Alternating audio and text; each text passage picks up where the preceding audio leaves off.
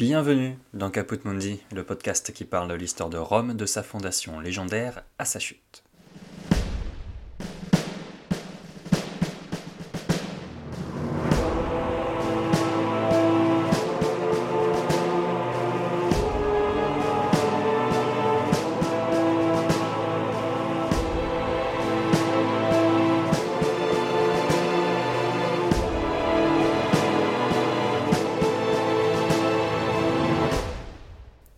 Nous retraçons l'épopée de Rome à la tête du monde.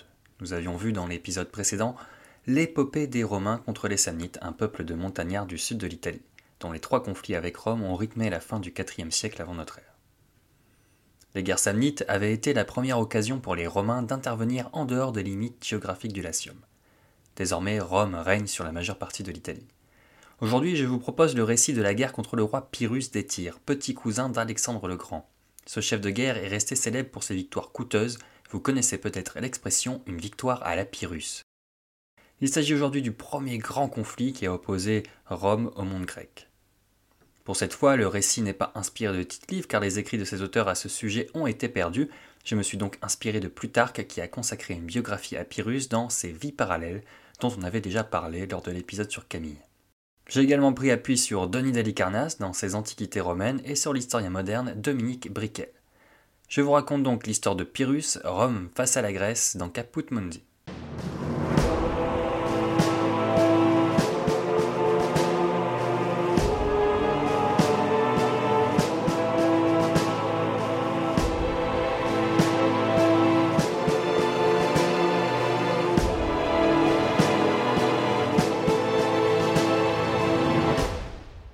Change. Il est voué à de constantes évolutions. Alors que les Romains luttaient contre les Samnites, le moins qu'on puisse dire c'est que le monde antique ne tournait pas encore autour des Romains.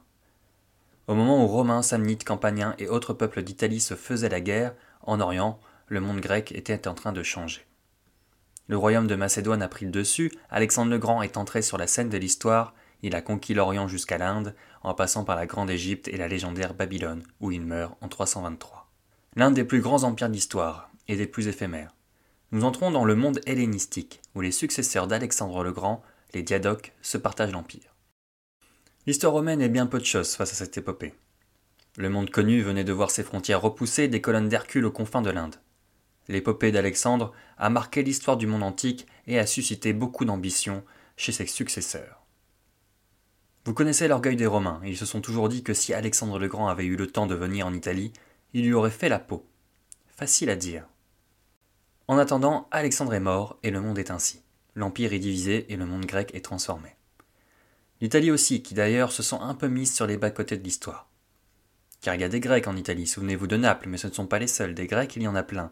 Et le prestige des victoires d'Alexandre et des royaumes hellénistiques est grand, les Grecs d'Italie se sentent un peu abandonnés. Surtout après la victoire de Rome sur les Samnites, la puissance de la cité éternelle a de quoi inquiéter les cités grecques. Regardons du côté de Tarente, tout au sud de l'Italie, dans le talon de la botte. C'est une cité grecque indépendante des Romains avec une grande influence en tout point sur la région. Et ce n'est pas n'importe quelle cité.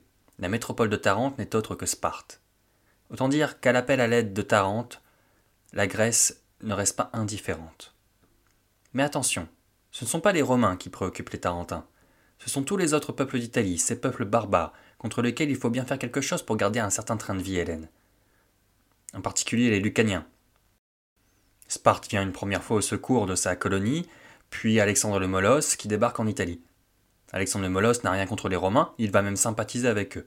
Il faut dire que même si Rome est une cité barbare et exotique, ils sont puissants et respectables, même un peu philhellènes. Et les rapports des Romains avec les Molosses sont bons. Tarente ne peut pas en dire autant. Depuis qu'Alexandre le Grand a conquis l'Orient, des chefs militaires comme Alexandre le Molosse et ses successeurs se feraient bien la promotion d'une conquête de l'Occident. Ce qui est en jeu, c'est l'indépendance des cités grecques d'Italie. Alexandre le Molosse et les généraux grecs qui viennent à la suite défendre les cités grecques d'Italie sont trop gourmands et menacent la liberté des uns et des autres. Tarente, après plusieurs tentatives, décide de se passer du soutien de la Grèce pour se défendre. C'est tout naturellement qu'à la fin des guerres samnites, Rome prend l'ascendant sur l'Italie et les cités grecques. Sans rire, les Romains aiment bien les Grecs.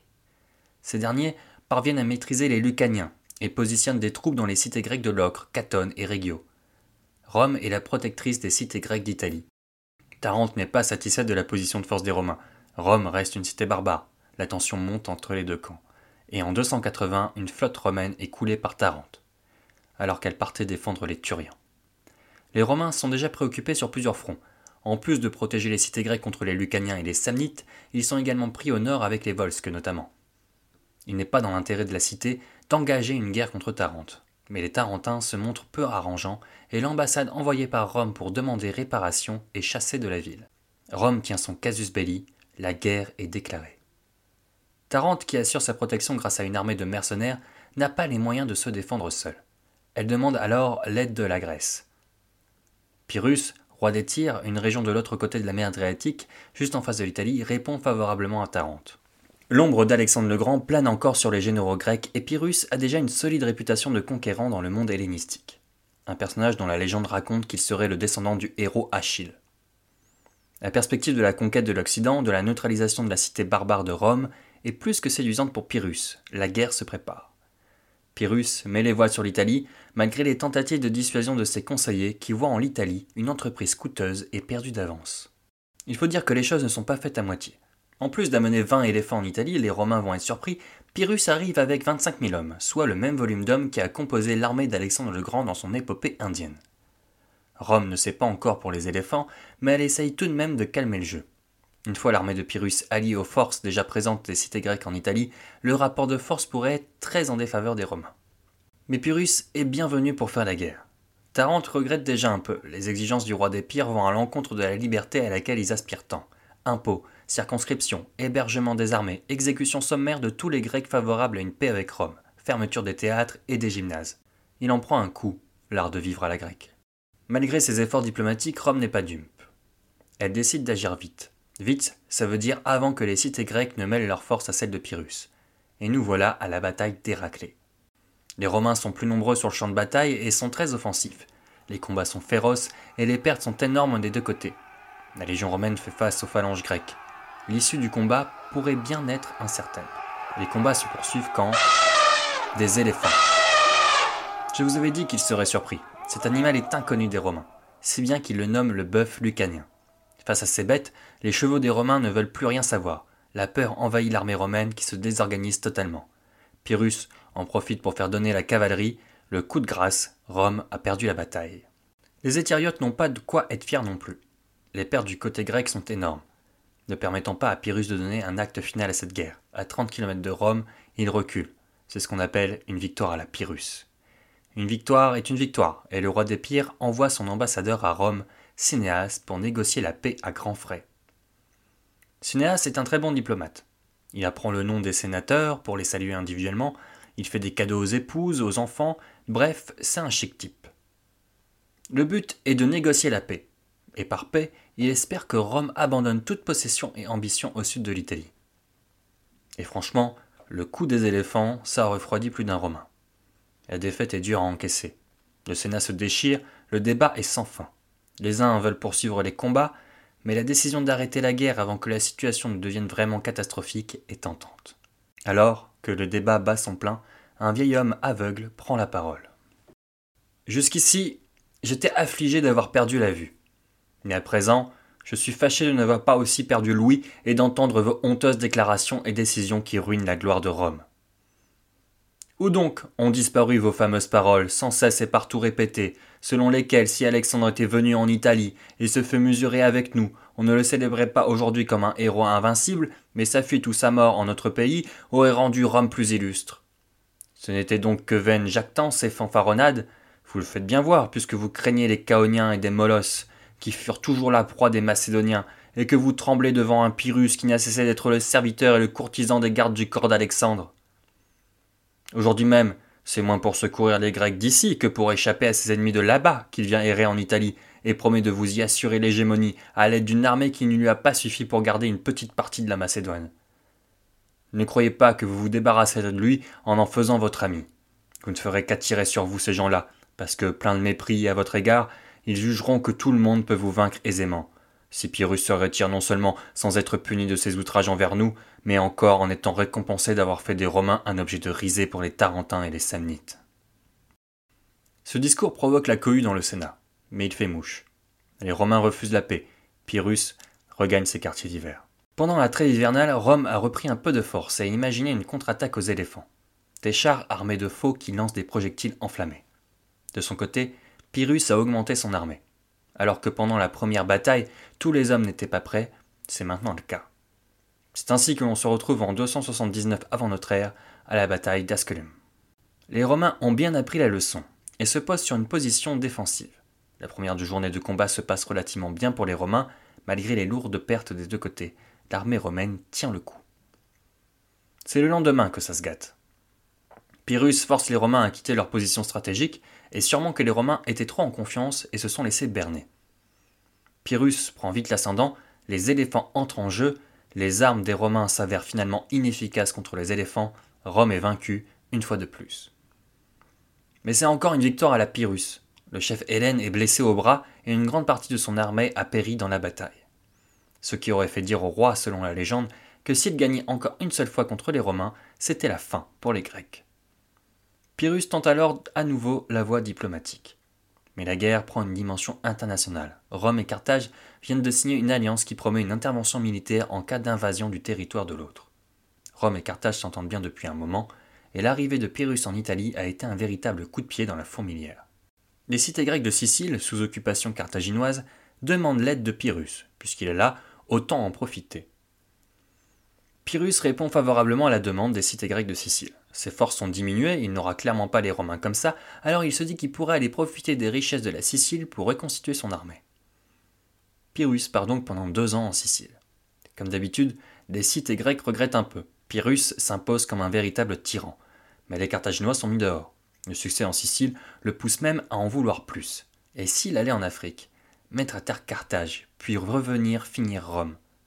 Malheureusement pour lui, ses ambitions ne collent pas à la réalité. Les peuples soumis de Sicile se révoltent contre Pyrrhus, lassés d'être son son joug. Résigné, Pyrrhus quitte la Sicile avec toutes ses troupes, qui au passage se font quasiment exterminer sur la mer par Carthage. Mais ça y est, Pyrrhus est de retour en Italie, et nous voilà à la bataille du Bénévent. Les Romains sont prêts, et Pyrrhus un peu moins. Le terrain est favorable aux Romains et très peu aux éléphants. Ces derniers sont d'ailleurs tués ou capturés par les Romains. C'est une victoire.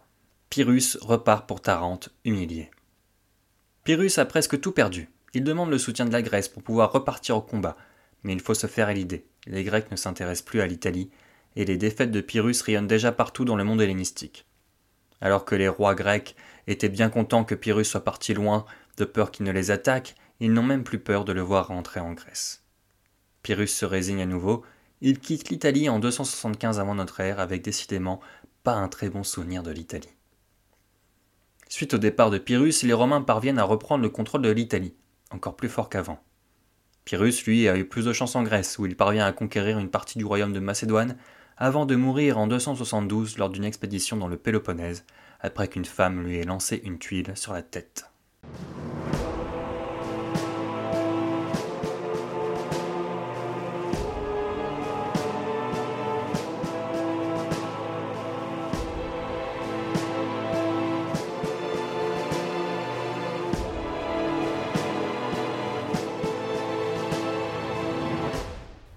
Alors attention, le récit que je viens de dresser de la guerre de Rome contre Pyrrhus pourrait donner une mauvaise image du roi des. Et pourtant, malgré sa défaite finale, c'était un ennemi de taille pour les Romains. Il bénéficiait déjà d'une solide réputation de conquérant dans le monde hellène, il avait reconquis son royaume, les pires, et il avait le projet de soumettre la Macédoine. Il était aussi réputé pour sa culture et sa faculté à bien s'entourer. Ce n'est pas pour rien qu'il figure dans la liste des hommes illustres de Plutarque. Et malgré sa défaite finale, du moins son abandon, les forces de Pyrrhus ont mis à mal les Romains et les Carthaginois. Il ne faudrait pas sous-estimer l'envergure de Pyrrhus. Car ce qu'il faut aussi comprendre, c'est que le récit que je vous ai raconté, même s'il m'a été inspiré par Plutarque, c'est aussi un récit inspiré des écrits latins.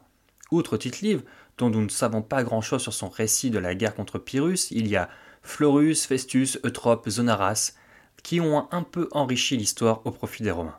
C'est ainsi que l'on se rend compte que les sources se contredisent sur divers points, par exemple, la deuxième grande bataille de la guerre, Asculum, est disputée chez nos auteurs. Pour certains, des auteurs latins en majorité, c'est une victoire romaine, ou mieux une incertitude. Le statu quo est évoqué par Denis Halicarnasse notamment.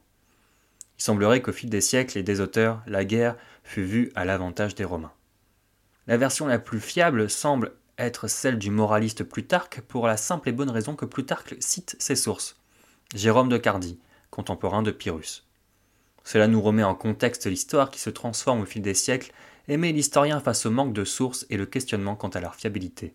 Ceci dit, le plus probable est tout de même une défaite romaine, même si c'est encore une fois une victoire à la Pyrrhus. Sur les champs de bataille, les Romains font une rencontre inédite, des éléphants. Il faut bien s'imaginer que les Romains n'ont jamais entendu parler de cet animal et que c'est tout de même le plus grand mammifère terrestre, d'où le nom donné par les légionnaires de bœuf lucanien. La première fois que les Méditerranéens voient des éléphants, c'est l'armée d'Alexandre le Grand, en Inde. Bien que la présence des éléphants n'ait pas eu d'incidence sur l'issue de la conquête d'Alexandre, il trouva l'arme destinée à semer le trouble dans les rangs adverses redoutables, et il préleva des éléphants pour les intégrer à son armée. Une arme qui a été jugée efficace quand on en retrouve jusque dans l'armée de Pyrrhus. Les éléphants de Pyrrhus viennent du royaume d'Égypte, et étaient des éléphants confisqués à Perdiccas, un des généraux d'Alexandre le Grand. Ce qu'il faut savoir, c'est que normalement, on ne fait combattre que des éléphants mâles et dressés, c'est-à-dire des animaux capturés euh, à l'état sauvage, puis dressés spécifiquement pour la guerre. Ce sont des éléphants d'Inde, même si certains ont été prélevés en Nubie, dans les forêts, car pour l'heure il ne s'agit pas d'éléphants de la savane. Comme nous l'avons vu, les Romains sont impressionnés par ces bêtes, mais ils cherchent des stratégies pour contre-attaquer. Les chars n'ont pas fonctionné, mais lors de la bataille de Bénévent, la stratégie fonctionne. Les Romains blessent un éléphanteau qui prend la fuite, suivi du troupeau en plein dans les lignes ennemies. Et quand on parle d'une victoire à la Pyrrhus, on peut parler de pertes humaines. Les différents auteurs nous éclairent sur le nombre de victimes, un nombre allant jusqu'à 20 000 hommes perdus pour le camp de Pyrrhus contre 5 000 dans le camp romain. Les chiffres varient, mais Plutarque, qui cite les mémoires de Pyrrhus, nous donne 3505 victimes du côté éthyriote. Les pertes sont lourdes dans les deux camps, quoi qu'il arrive. Cette façon de mourir va même inspirer le respect de Pyrrhus envers les Romains, qui constatent que les soldats sont morts en faisant face à l'ennemi jusqu'au bout. Enfin, Pyrrhus, partant vers d'autres horizons, laisse la péninsule aux Romains. Les dernières cités étrusques sont conquises, les Latins rejoignent les rangs de l'armée romaine, et cette victoire entraîne un changement de mentalité chez les Romains, qui prennent conscience pour la première fois de leur puissance et de leur dimension à prendre la tête du monde. Merci d'avoir écouté cet épisode. Pour en savoir plus, je vous invite à consulter le dossier complémentaire sur le site officiel de Caput Mundi. Vous y trouverez la bibliographie de l'épisode notamment. Pouvez lire la vie de Pyrrhus de Plutarque ou feuilleter les pages de l'histoire romaine sous la direction de François Hinard euh, ou Mathieu Angerbeau dans Bataille d'Asculum, une défaite romaine dans la revue philologique de littérature et d'histoire ancienne. Si vous avez aimé cet épisode, notez-le euh, sur votre application de podcast préférée et laissez-nous votre commentaire. Vous pouvez aussi nous écrire si vous avez des questions, des ajouts ou des corrections. Dans le prochain épisode, nous parlerons de l'épée dossier des guerres puniques. Je vous dis à bientôt dans Caput Mundi.